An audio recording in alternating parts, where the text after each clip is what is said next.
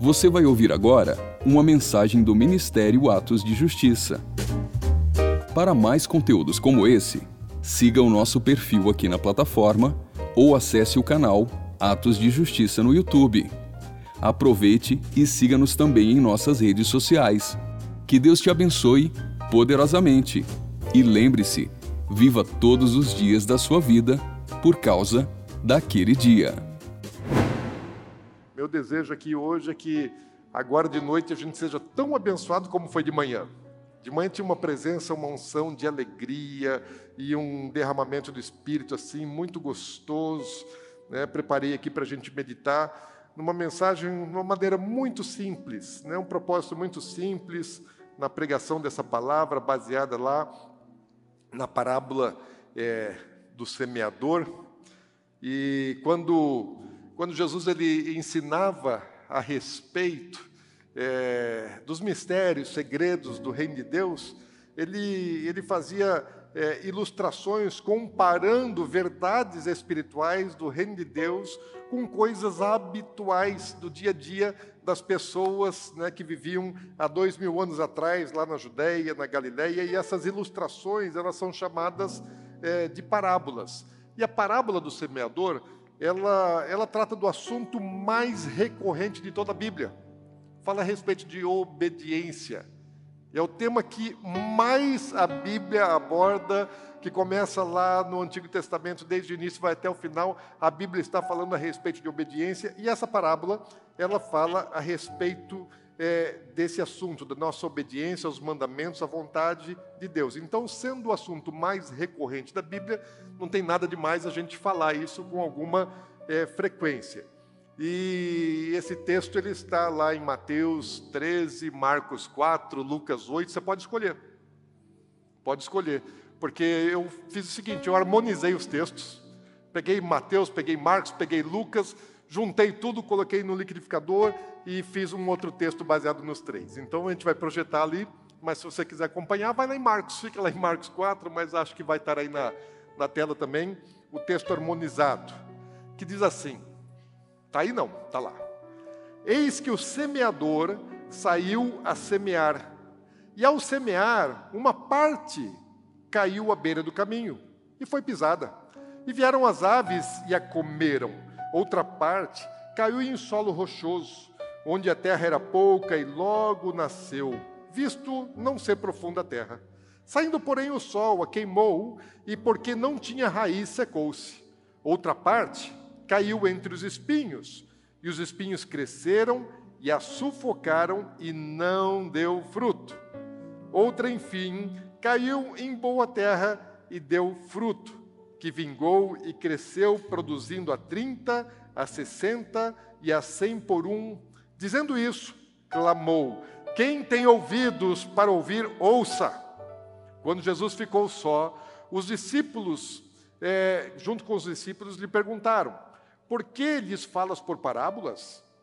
Ele lhes respondeu: Porque a vós outros é dado conhecer os mistérios do reino dos céus, mas aqueles não lhes é isso concedido Pois ao que tem se lhe dará, e terá em abundância, mas ao que não tem, até o que tem lhe será tirado. Por isso, lhes falo por parábolas, para que vendo, vejam e não percebam, e ouvindo, ouçam e não entendam, para que é, não venham a converter-se e haja perdão para eles. Este é o sentido da parábola. A semente é a palavra de Deus. Aqui caiu à beira do caminho são os que ouviram e não a compreenderam. Logo vem Satanás e tira a palavra semeada neles. O que foi semeado no solo rochoso, esse é o que ouve a palavra e a recebe logo com alegria, mas não tem raiz em si mesmo, sendo antes de pouca duração. Ele chegando a angústia ou a perseguição por causa da palavra, logo se desviam. O que foi semeado entre os espinhos é o que ouve a palavra, porém os cuidados do mundo, o engano das riquezas, das riquezas, os deleites da vida e as demais ambições sufocam a palavra, ficando ela infrutífera. Mas o que foi semeado em boa terra é o que ouve a palavra e a recebe de bom coração. Esse frutifica e produz com perseverança a 30, a 60 e a 100 por um. Que o Senhor nos abençoe na meditação da Sua palavra. Aqui nessa ilustração existem vários elementos, né? Existem três elementos chaves, é, que é o semeador, e o semeador é aquele que saiu para semear, mas ele está falando daquele que prega, que está anunciando. A semente é a palavra, é a palavra de Deus, é a mensagem da verdade dos céus. E o solo, aqui são quatro tipos de terrenos aonde a semente é, ela é lançada e os solos falam a respeito da gente.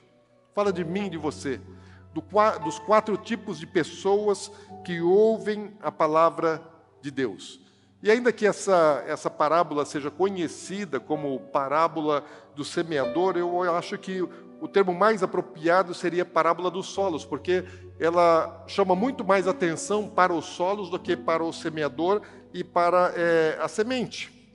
E Jesus está falando a respeito de alguma coisa que é muito comum no dia a dia das pessoas. Está falando a respeito de agricultura, de lavoura. As pessoas conheciam aquilo e qualquer pessoa que que plantasse naqueles dias, e a cultura era muito voltada para a agropecuária, pouco, poucas outras atividades, é o mercantilismo, comércio, negócios, mas o campo é aquele que produzia. E qualquer pessoa que plantasse, ela sabia que ela estava esperando por uma colheita, por um resultado, né? pela multiplicação da sua semeadura. E toda boa semente, ela tem potencial de germinação e de multiplicação abundante. Ela pode gerar bastante fruto. Então, o que depende aqui, né, na prática de uma, de uma lavoura e naquilo que Jesus está ensinando, não depende da semente. A semente é boa. O que depende para que a, a colheita seja boa é o solo. Existem solos bons, existem solos ruins, existem solos mais ou menos.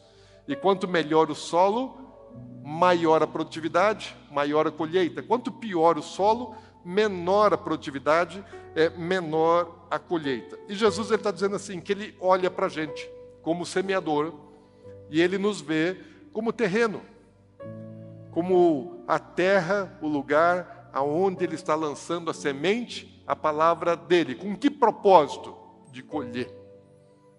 Ninguém lança uma semente sem a intenção de ter uma colheita. Então, Jesus fala assim: existem quatro tipos de pessoas que ouvem a palavra. E o primeiro tipo, ele ilustra, fala assim: é aquele que, como o solo da beira do caminho. O que é a beira do caminho? Imagina que é, Jesus está ali naqueles campos e, e no meio da, da, da área de plantio existiam trilhas. Por onde o agricultor passava, o semeador pisava por aquelas trilhas para lançar a sua semente, ou existiam trilhas também contornando a lavoura, atravessando a lavoura. Então, isso é a beira do caminho, é por onde as pessoas trilhavam, passavam, viajavam.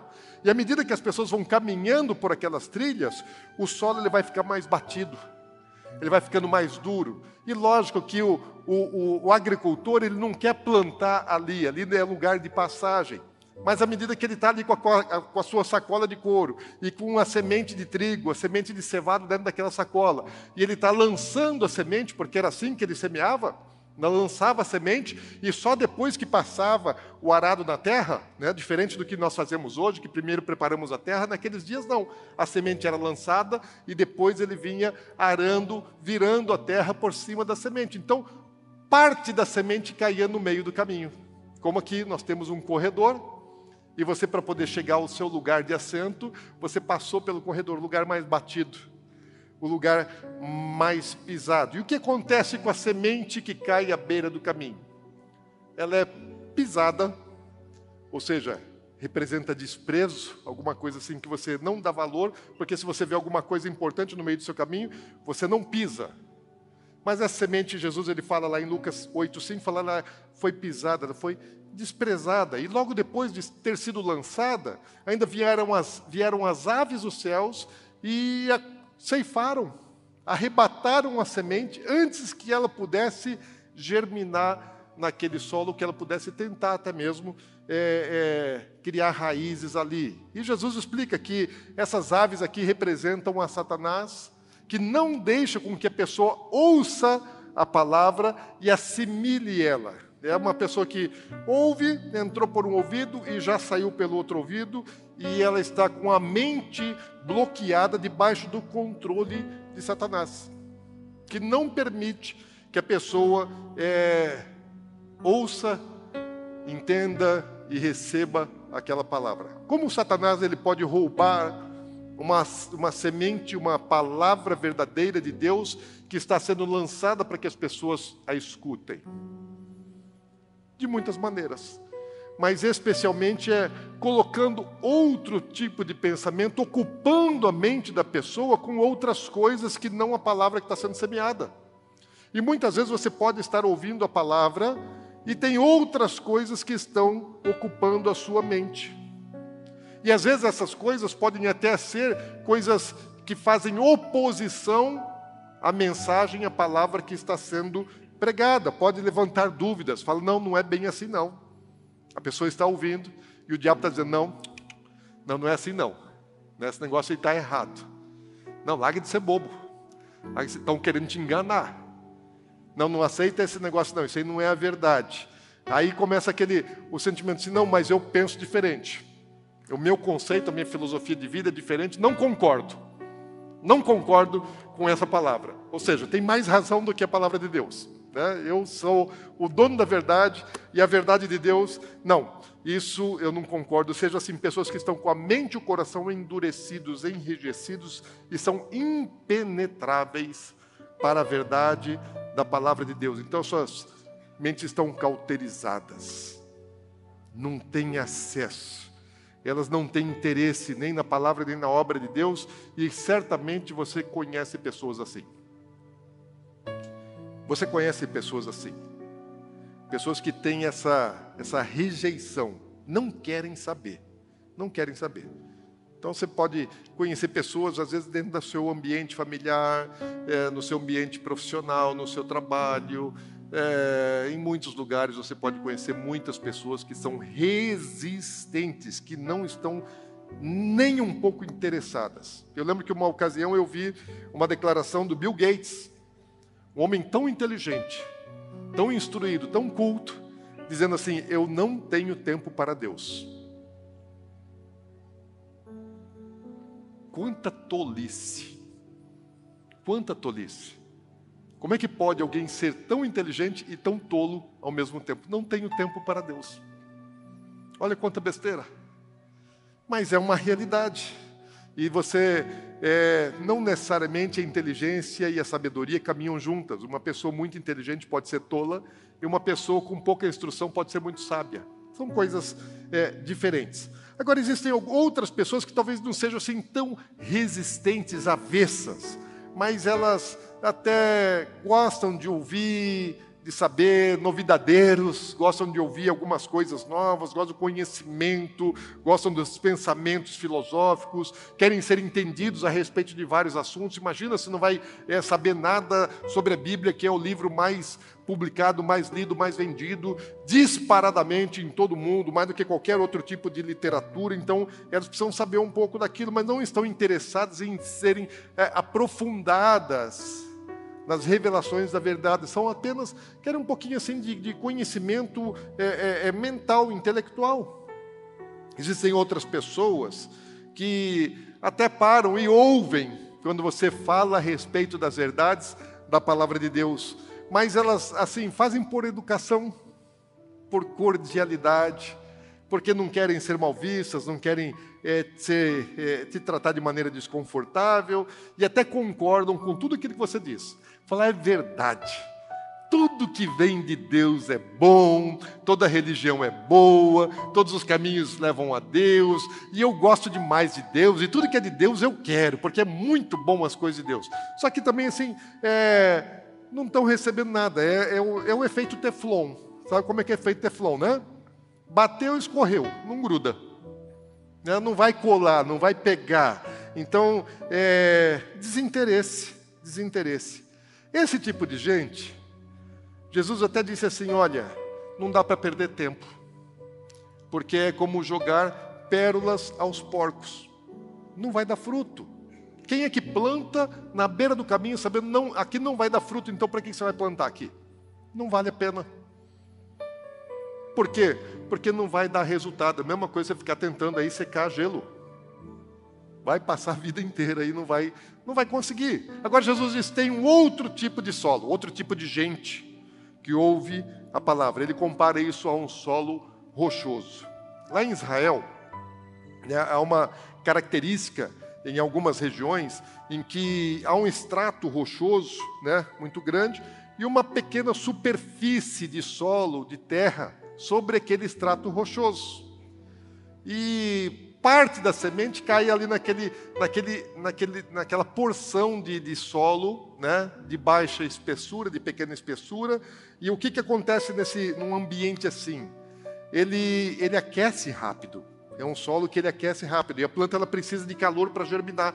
E quando vem o calor, ela logo germina, ela solta as suas raízes, ela brota, ela nasce e nasce rápido porque tem uma temperatura propícia. Porém, ela não retém umidade nessa terra, porque a umidade ela vai, ela vai se acumulando para baixo, ela cai na superfície do solo, ela vai acumulando para baixo. Só que quando ela chega no, no, no, no, no extrato de rocha, rochoso, ela escorre e não retém umidade e, a, e, a, e a, seme, a raiz não vai encontrar umidade e nem profundidade para ela poder é, se aprofundar. Ou seja, fica uma planta é, fraca, que quando vem o sol, vem para valer, aquece, seca ela, queima ela, mata ela. E o que acontece com ela?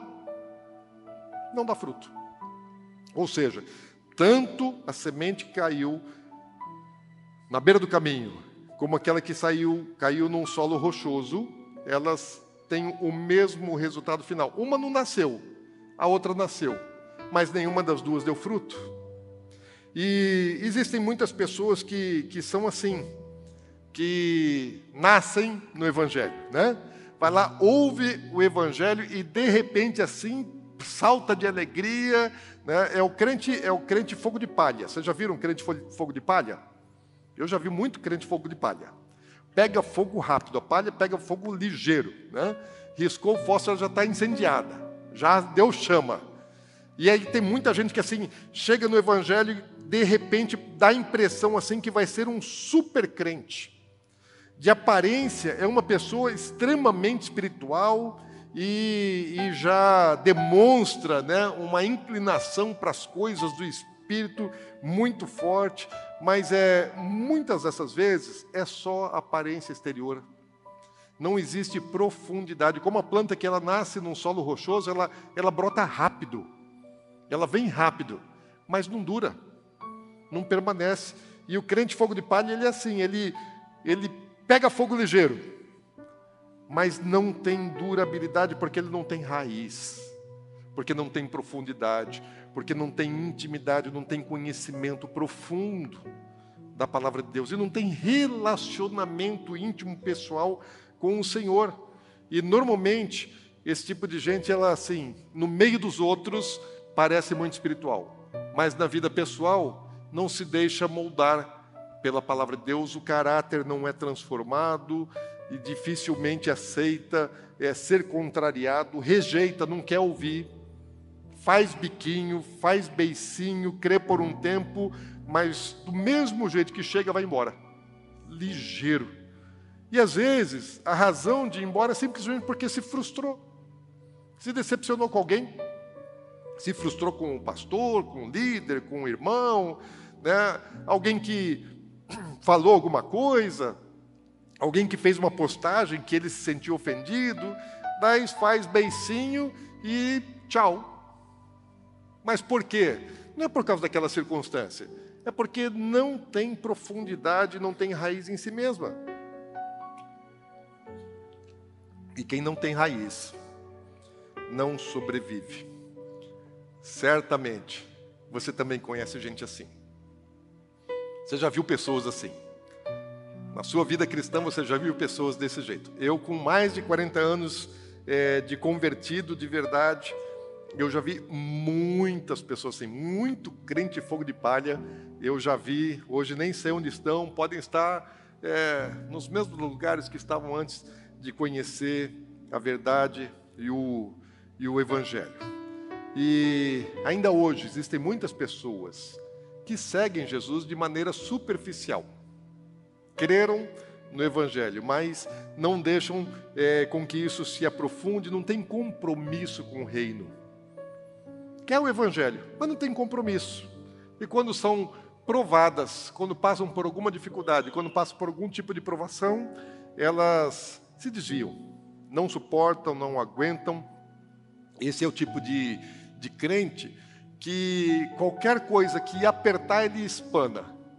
Então, quando vier o governo do anticristo, esse é o tipo de crente que assim na hora que o, o, o anticristo ele o mais simples de todos os decretos dele, a pessoa já vai arrear, vai arregar e não vai se sustentar, vai se entregar, não vai dar conta de, de resistir, porque esse, esse texto ele tem algo de escatológico também. Quando Jesus está falando a respeito de, de plantio, de colheita, ele está falando a respeito de coisas do tempo, dos planos e dos projetos de Deus. E uma coisa que nós veremos, e não demora, está se aproximando, é que os últimos dias da igreja cristã serão muito parecidos com os primeiros dias. O que aconteceu no primeiro século com a igreja? Foi perseguida. Foi duramente perseguida pelo Império Romano. E muitas pessoas é, não resistiram à perseguição, muitas pessoas renunciaram à fé, renunciaram a Cristo por causa da perseguição para preservar a própria vida ou para preservar a vida dos familiares. O marido que vê a esposa sendo ameaçada de morte, seus filhos sendo ameaçados de morte, ou ele nega Jesus, ou ele morre e a família morre. Ele vai lá e prefere negar Jesus e preservar a vida. Por isso que existem tantas passagens na Bíblia que falam a respeito da perseverança até a morte, ser fiel até o fim, até a morte. Jesus fala a respeito disso, os apóstolos falam a respeito disso, o livro de Apocalipse fala a respeito disso, porque é o que estava acontecendo. Jesus estava anunciando que haveria de acontecer, e os apóstolos vivenciaram isso e advertiram é, a igreja a respeito é, da fidelidade. E até o autor de Hebreus fala assim que é impossível que aqueles que renunciaram a Cristo né, é, voltem a ser é, acolhidos, serem salvos. Falando assim, negou a Cristo, não tem mais para eles porque algumas pessoas estavam negando para se salvar e depois queriam voltar para a comunidade cristã. E aí o autor de Hebreus falou: ó, você já negou a Cristo, você já rejeitou Jesus, então você não é um crente verdadeiro, você não é um crente é, fiel. E nos últimos dias muita gente não vai aguentar. Lembra que lá quando o povo foi é, saiu do, da, de Israel, foi levado para o cativeiro na Babilônia, o imperador mandou fazer uma estátua. E quem não é, adorasse aquela estátua, o que acontecia? Morria. E a Bíblia fala de Sadraque, de Mesaque, de Abednego, e que eles não se prostraram, ficaram em pé. Todo mundo se curvou e eles não. Cadê o resto dos judeus? Estava tudo lambendo o chão, com medo da morte. Isso vai acontecer, gente, isso vai acontecer. Então, é, qual é o fruto dado por aquele que é solo rochoso, igualzinho da beira do caminho. Nenhum, porque planta que não tem raiz não sobrevive e não dá fruto. Agora Jesus ele fala a respeito de um outro tipo de solo. Ele fala de um solo que até é bom, que a terra até é boa, só que é uma terra que tem espinhos. Né? Existem, existem espinhos que estão ali e à medida que ele vai lançando a semente, né, algumas daquelas sementes caem entre os espinhos. Ele diz assim: o que foi semeado entre os espinhos é o que ouve a palavra. Porém, os cuidados do mundo e o engano das riquezas, os deleites da vida e as demais ambições sufocam a palavra. Semente tem tudo para poder produzir, mas tem alguém concorrendo com ela ali. Porque junto com a semente que ela encontrou uma terra boa, ela germinou, lançou as suas raízes, mas os espinhos estão crescendo junto. E ela cresce junto. Então há uma concorrência, há uma, há uma, há uma competição entre, entre, entre a boa semente, a boa planta e o espinho. Jesus ele ele está retratando as coisas deste mundo, as coisas desse mundo. Jesus trata como espinho. O que é que ele está dizendo que são as coisas desse mundo? Primeiro assim, espinho é coisa ruim, não é? Ninguém gosta de espinho. Espinho não é boa coisa, espinho é coisa ruim. O espinho ele não fez parte da criação original de Deus. Lá em Gênesis capítulo 1, capítulo 2, não tem espinho, não tem espinho. Deus não formou espinho quando criou todas as coisas. Quando é que o espinho aparece? Só no capítulo 3, depois do pecado. Por que, que Deus envia espinho na terra?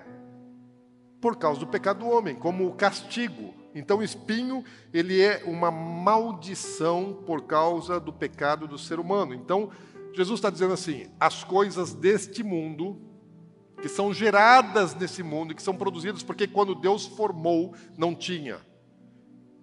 Mas o pecado amaldiçoou a terra e a terra começou a produzir espinhos. Então, aquilo que vem do mundo, aquilo que não veio dos céus, aquilo que vem do mundo, pode até parecer bom mas é ruim.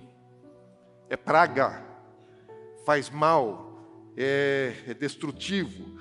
E ele está falando assim que quais são as coisas? O que, que vem do mundo? Que não é do reino dos céus. Jesus, quando ele chega para pregar no mundo, ele vem pregando a respeito do reino dos céus. Porque as pessoas tinham uma tradição, cultura, pensamento, sistema, modo de vida diferente do reino dos céus. E uma das coisas em que as pessoas tinham muita ansiedade, tanto é que Jesus, lá em Mateus 6, ele fala assim: Não estejais ansiosos por coisa alguma, está falando a respeito da vida terrena. Não sejam preocupados, não sejam ansiosos. Ninguém consegue aumentar no seu ciclo de vida um côvado, um côvado é 45 centímetros, um passo de quem caminha lentamente. Então, quando Deus falou assim: Você vai até aqui, você, por mais cuidado que você tenha, você não dá mais um passo. Acabou. Encerrou o tempo que Deus te concedeu para viver nessa terra, mas as pessoas são muito ansiosas, muito preocupadas, com tantas coisas. Riqueza, dinheiro. Dinheiro é uma coisa que está é, tá na mente das pessoas o tempo todo. Então Jesus está falando a respeito de coisas que concorrem com a verdade. O que é que concorre com a verdade? O que é que concorre com a palavra dele? O que concorre com a vontade dele? aquele que cresce junto, está junto com a palavra, junto com a vontade de servir a Deus, existem outras coisas. Preocupação com dinheiro é uma delas. Porque eu tenho certeza que você pensa em dinheiro todos os dias da sua vida. Ou tem algum dia da sua vida que você não pensa em dinheiro. Só se você dormir 24 horas, é capaz de você sonhar ainda. Porque vamos ser sinceros, a gente pensa em dinheiro todo dia. A gente precisa de dinheiro todo dia. A gente gasta, compra, movimenta. Dinheiro faz parte do nosso dia a dia. Mas às vezes a palavra de Deus não faz. Às vezes o dinheiro está muito mais presente na nossa mente, no nosso coração, nos nossos interesses e preocupações do que a palavra de Deus. Ou seja, o dinheiro concorre, concorre, faz oposição, não só o dinheiro, tantas outras coisas, prazeres, vontades, desejos, tem coisa que a Bíblia diz não, mas você quer. Então, isso é alguma coisa que concorre com a vontade expressa de Deus na Sua palavra. Ambições, ambições pessoais, particulares, coisas que é, nós desejamos e que não estão relacionadas a, ao plano e propósito, projeto de Deus, ao reino de Deus, mas são ambições, ambições pessoais. Então, muitas dessas coisas podem até parecer boas, mas Jesus diz assim: é espinho. Tudo aquilo que concorre com o projeto dele, com a vontade dele, é espinho, é maldição. Então, que tipo de crente que ouve a palavra, né, que foi semeada entre os espinhos? É aquele é um crente que de verdade quer seguir Jesus. Que ele está interessado nas coisas de Deus, ele crê no Evangelho, tem um, uma forte atração e, e vontade de servir a Deus até frequenta o culto regularmente. E na maior parte das vezes, esses crentes eles se envolvem com algum tipo de obra de ministério é, na igreja. Mas, conjuntamente ou concorrentemente com essa vontade, com esse desejo, essa disposição, existem outras coisas que dividem o seu coração. Então, ele fica dividido fica dividido. Fica dividido entre tomar a sua cruz e seguir a Jesus, renunciar e seguir a Jesus, ou de buscar os seus próprios sonhos, desejos, interesses, ambições, coisas particulares do seu do seu coração. O crente que fica ansioso com o sustento, com o que vai comer, o que vai beber, o que vai vestir, Jesus disse: não se preocupa com isso. Mas a maior parte do crente está preocupado com isso, ou seja, está sofrendo uma concorrência dentro do seu sentimento, do seu coração. Existe uma ansiedade, existe uma preocupação, não consegue depender de Deus e crer, porque Deus nos deu capacidade de, de trabalhar, de produzir, de ganhar o nosso sustento. Mas a provisão vem dele, ele nos capacita, nós temos que fazer a nossa parte. Mas se Deus não fizer a parte dele, não vai acontecer nada. E Deus disse assim: Eu sou fiel, eu não vou falhar. Vocês precisam confiar, vocês precisam acreditar. Sabe que lá no, no deserto o povo tinha, tinha medo de faltar o maná. Então, quando Deus mandou o maná, ele falou assim: Olha, no sábado vocês não vão colher o maná. E tinha gente que pegava na sexta-feira e, e, e, guardava né, mais, retinha mais. Deus está falando assim: Olha, confia em mim, Aprende a depender, aprende a confiar, não vai faltar, não precisa, não precisa. É, é... Aliás, na sexta-feira eles colhiam o dobro mesmo, né? Não precisava colher para o dia seguinte, não era para o sábado, para o dia seguinte que não precisava colher. Que Deus fala assim: eu vou dar hoje e eu vou dar amanhã, e vou dar depois de amanhã, então fica tranquilo, fica em paz, porque o sustento é responsabilidade minha, não vai faltar. Deus só estava ensinando o povo a depender, a confiar nele. O apego às coisas materiais, é concorrência contra a vontade de Deus. E às vezes o crente ele se sente assim fortemente atraído pelos prazeres, prazeres do mundo, prazeres da vida, prazeres da carne, todos nós temos, gente, todos nós temos e isso faz isso concorre com o desejo de Deus para as nossas vidas. E todas essas coisas é, que concorrem com a vontade de Deus, com a palavra dele, Fala assim, Jesus está dizendo assim, fala, é, nos sufoca. Pastor Plínio, vem aqui um pouquinho, vem cá. Vem cá, pastor, vem aqui. Pastor, você já fez artes marciais? Não. Não? Ih, se deu mal então. Hum, começa a orar por ele, gente.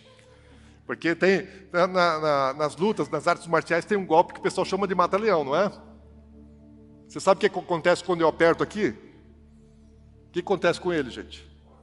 Fala, pastor, o que está acontecendo? Estou morrendo. Por quê? Sufoca.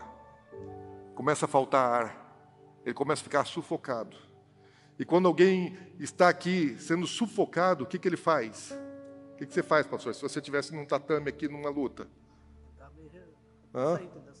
É, mas não vou deixar você sair. E aí? O que, que você faz? Vai bater no tatame, vai pedir arrego, né? Vai se render? Sim. Se entregou? Então ganhei. Aquele que sufocou, venceu. Obrigado, pastor. Volta para lá, respira fundo, orem por ele.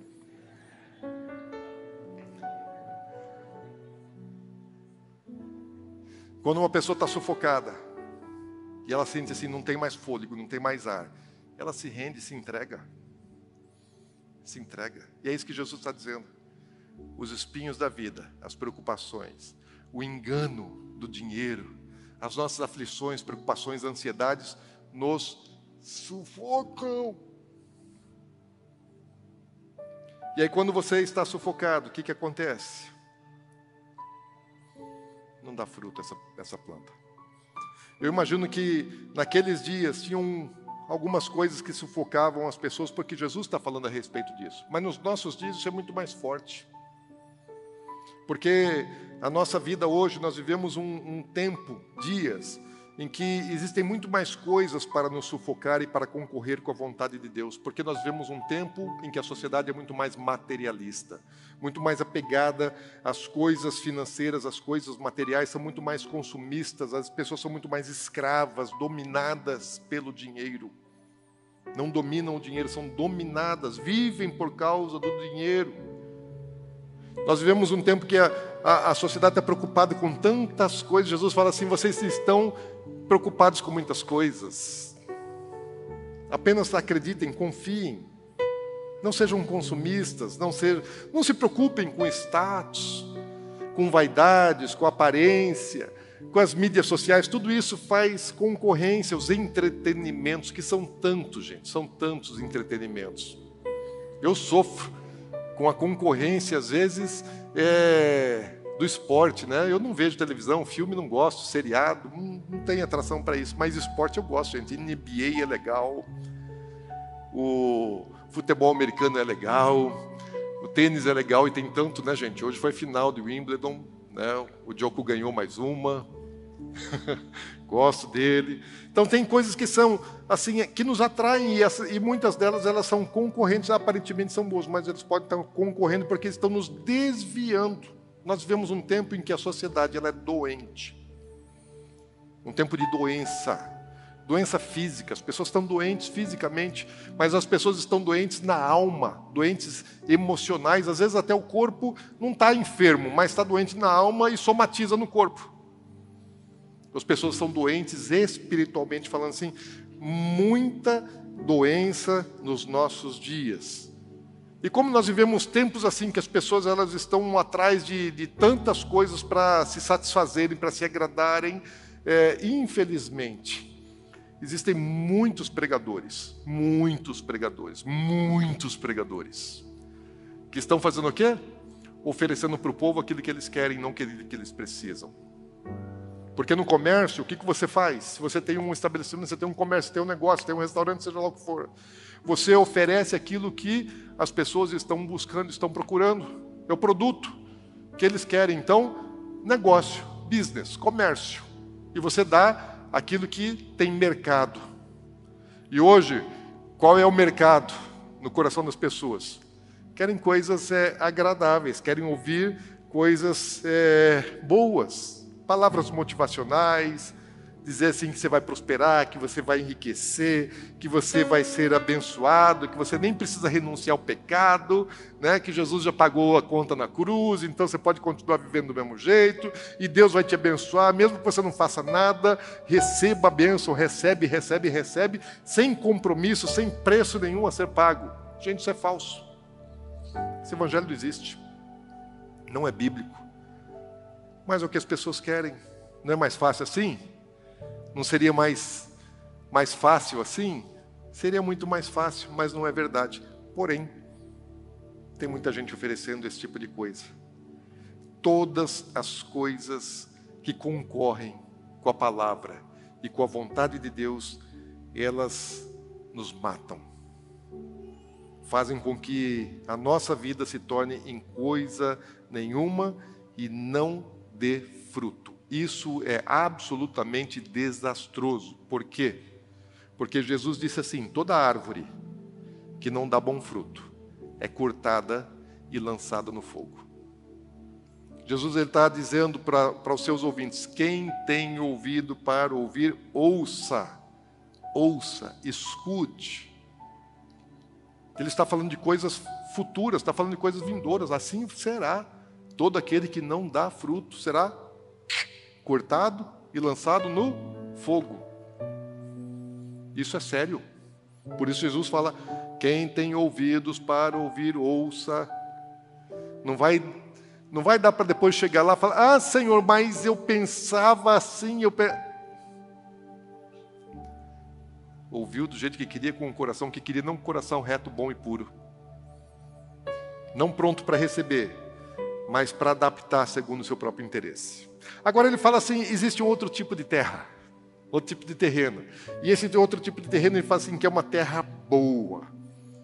E a semente ela cai nessa terra boa, e quando ela cai na terra boa, ela, ela vai produzir, ela vai gerar fruto. Fala, uma semente vai lá gerar 30 por um, que é uma, uma boa colheita. Mas vai ter a semente que ela vai gerar 60 por um, aí já é uma grande colheita. E tem outra semente que ela vai gerar 100 por um. Aí é uma excepcional colheita dentro do conceito da agricultura para aqueles dias. Agora, que tipo de crente, de ouvinte da palavra que Jesus está dizendo? Ele está falando a respeito daquele assim, que ele, ele diz né, nos textos, fala aquele que ouve de bom e reto coração. No relato lá de Lucas, da maneira que Lucas está falando assim, aquele que ouve a palavra com um coração bom, puro, reto. Marcos fala assim, aquele que recebe, aquele que pega assim a palavra. Jesus ele, ele lança e tem uns que é o teflon, né? Se desvia. Mas esse não, esse aqui ele recebe. Alguns até pegam. Mas esse que é da boa terra, fala assim: eu recebo abraça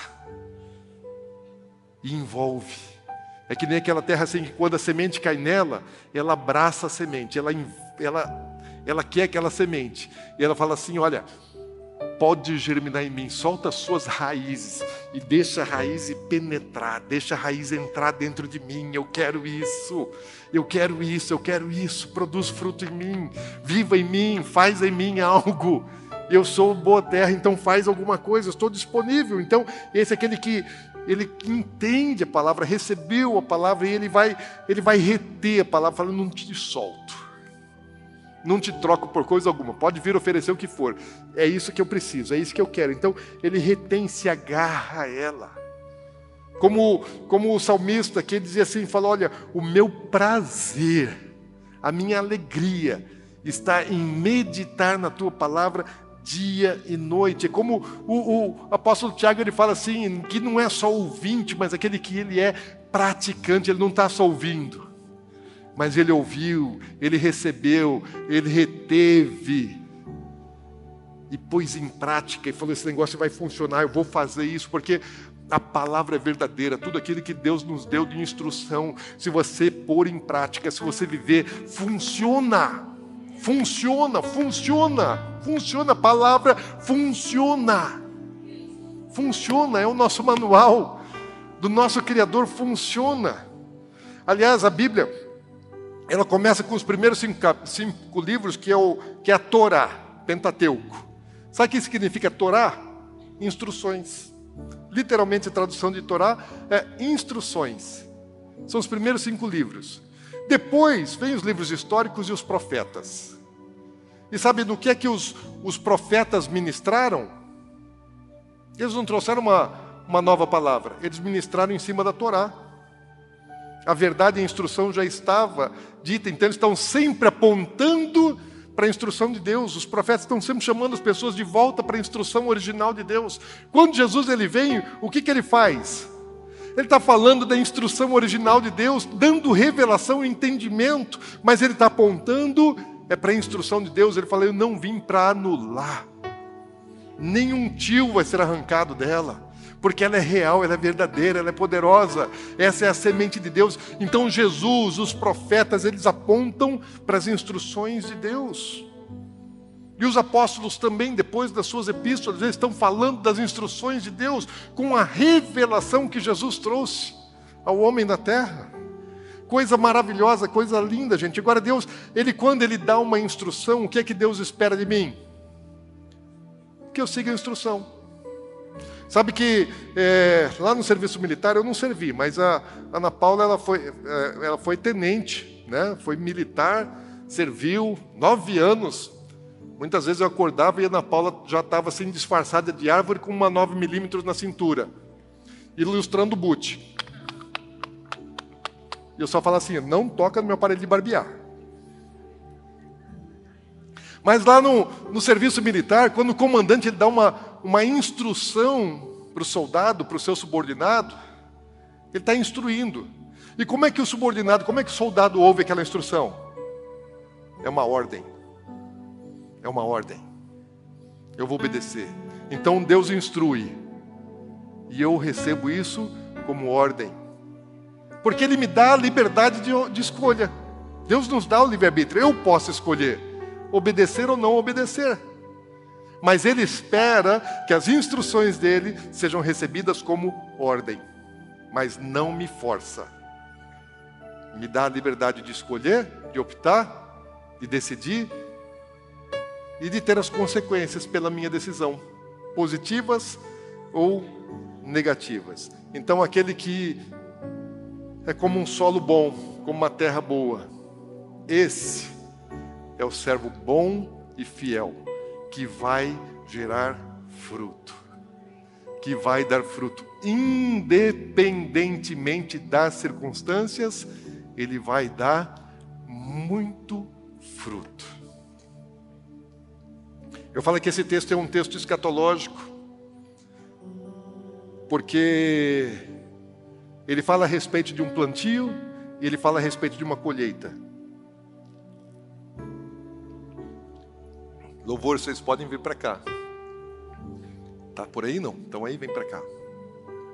Segura as crianças, não chama as crianças ainda não, dá cinco minutinhos aí. Não libera as crianças ainda não. Deixa só o louvor vir. Ele é escatológico porque ele fala de semeadura, fala de plantio, fala de colheita. Quando Jesus ele veio ao mundo pela primeira vez, ele veio trazendo a palavra, ensinando a palavra. Ele veio como o semeador. E ele lançou a semente para todos, para todos. Ele não fez acepção de pessoas. Ele deu a instrução, deu a verdade, deu a palavra, deu o evangelho para todos. E Jesus ele vai voltar. Quando ele voltar, ele volta para colher. Ele vem para a colheita. Ele veio para plantar e depois ele vem para colher. E sabe de uma coisa? Haverá uma grande colheita. Haverá uma grande colheita. Haverá uma grande colheita, porque já está profetizado, haverá uma grande colheita. Jesus não perdeu para o diabo. A ave que veio e, e arrebatou o espinho que sufocou a rocha que não deixou. Jesus não perdeu para o diabo. Jesus não vai perder para o diabo. Ele vai ter uma grande colheita, porque a semente é vigorosa, eficaz. Agora, mas tem um detalhe: Jesus não vai perder. A questão é se eu vou fazer parte disso. Qual é a minha parte? Qual a minha participação? Eu faço parte desse negócio, desse, dessa grande colheita. Eu sou um fruto. Eu estou dando fruto para Jesus, eu vou fazer parte disso. Então a questão é: a verdade está aí. E eu, que tipo de solo sou para essa verdade? como é o meu coração, como é a minha vida, como é a minha mente, como é que eu estou recebendo a pregação da palavra. O que que, o que, que você está fazendo com as mensagens que você ouve nos cultos, o que você está fazendo com os textos que você lê na Bíblia, ou mesmo de um outro, de um outro livro, de um bom autor cristão. Você está sendo semeado, constantemente você está sendo semeado. Jesus está lançando a semente sobre você de muitas maneiras. Mas a questão é como você está recebendo essa semente. Está sendo um teflon? Está pegando, mas na outra mão você pega outra coisa? Está na, na dúvida se você vai para cá, se você vai para lá? Aqui no meu caso não tem dúvida, porque acabei de olhar, está escrito aqui: viva cada dia dos seus dias por causa daquele dia. Então, não tem opção. Os escolhidos não têm escolha, né? E você é escolhido também. Mas o diabo tenta trazer bloqueios, te afastar. Mas eu preciso saber que tipo de solo sou eu? Como eu estou recebendo a palavra? Como está meu coração? Bom, reto? Estou retendo, estou colocando em prática? Quando Jesus, ele lá dos céus, está olhando para você e para mim, como é que ele nos vê? Ele está vendo fruto? Ele está me vendo com fruto, eu estou dando fruto para ele. Estou dando fruto de verdade para ele. Por isso ele diz assim: quem tem ouvidos, quem tem ouvidos para ouvir, ouça. Escuta. Escuta, ouça. Ouça. Não endureça seu coração, escuta. Ele está falando assim, ouça, é dê ouvidos. Porque é, a audição, sistema auditivo, é dádiva de Deus. mas o ouvir é responsabilidade do homem. Ele nos deu ouvido para ouvir a pregação da Sua palavra, porque ela vem pelo ouvir. Mas o dar ouvidos, o ouvir, isso é minha responsabilidade, é sua responsabilidade. Isso Ele não faz por nós. O tolo, ele ouve, mas não pratica. Jesus, em outras passagens, ele fala a respeito, por exemplo, daquele que construiu a casa na areia e compara ele ao tolo que ouve, mas não vive. Mas ele fala daquele outro que construiu uma casa firmada numa rocha, que ele compara aquele que é sábio, que ele ouve e põe em prática, porque a pior surdez é daquele que não quer ouvir, daquele que rejeita. Fala, não é para mim, não estou interessado, não quero, estou preocupado com outras coisas está com a mente o coração cauterizados. E quem, e quem endurece o coração, quem não quer ouvir, perde a capacidade de ouvir, endurece. Depois de muitas vezes, depois de muitas vezes, depois de muitas vezes, depois de muitas vezes, não deu ouvidos, ele perde essa capacidade. Então, o que eu queria pedir para você?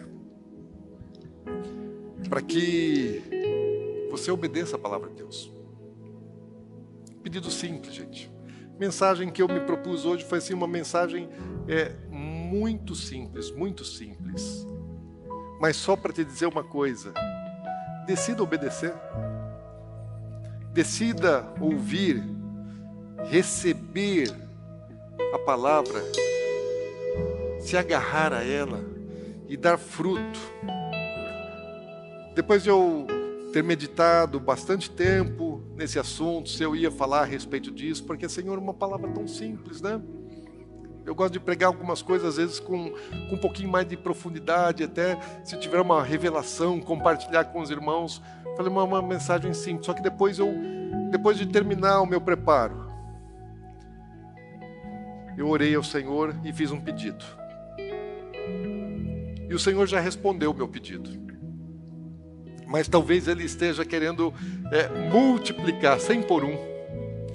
Porque a minha oração ontem à noite foi assim: Senhor, eu queria que apenas, se pelo menos uma pessoa, não apenas, mas se pelo menos uma pessoa, uma só pessoa, entender e tomar uma decisão do íntimo do coração de obedecer, de cumprir a sua vontade de se agarrar à Sua palavra e viver com um propósito de dar frutos ao Senhor, porque dele, por ele, para ele são todas as coisas. Não a maior parte das coisas, mas todas as coisas. E eu pedindo assim, Senhor, eu queria que pelo menos uma pessoa entendesse isso neste domingo. Porque se uma pessoa entender isso nesse domingo, essa pessoa ela pode dar muito, muito, muito, muito fruto. Eu pedi uma pessoa que 100 por um. Isso foi meu pedido. Eu quero alguém que 100 por um. Alguém que possa ir muito além da onde eu chego. Que possa ir muito além da minha capacidade de ação, muito além da minha extensão. Alguém que possa dar muito mais fruto para Jesus do que eu. Eu desejo isso. Eu desejo, Senhor, Usa esse, essa palavra aí e ministra pelo teu espírito. Toca pelo teu espírito. Convence pelo teu espírito. Constrange pelo teu espírito. Então eu queria que você baixasse um pouquinho a sua cabeça aqui. Eu quero orar por você.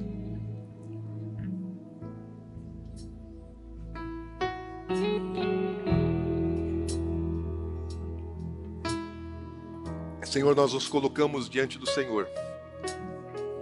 Eu coloco a minha vida, o meu coração, a minha mente, e não não apenas a minha, mas eu me atrevo a colocar, Senhor Deus, cada cada vida aqui, cada coração diante do Senhor, na tua presença, diante da cruz, diante da cruz daquele que deu a vida para que nós tivéssemos vida. Diante da cruz de Jesus, onde ensanguentada na poça, pé da cruz. Foi dado sangue para nos redimir do pecado, para nos dar vida eterna.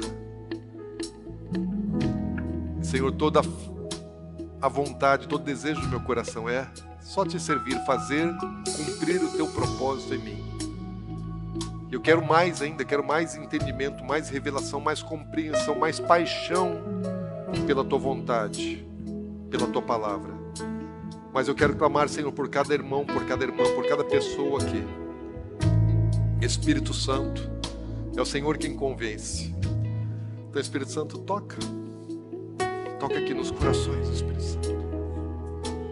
Toca aqui nos corações, Espírito Santo. Toca aqui nos corações. Toca aqui nos corações, Senhor. Move a terra, Senhor. Move a terra. Senhor, move a terra boa aqui. Move a terra boa para poder receber a semente, agarrar a semente, reter a semente, praticar a semente e dar muito fruto, sem por um.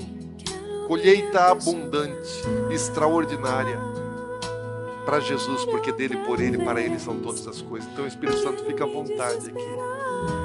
Fica aqui, Espírito Santo, à vontade. Faz o teu querer eu nossas vidas.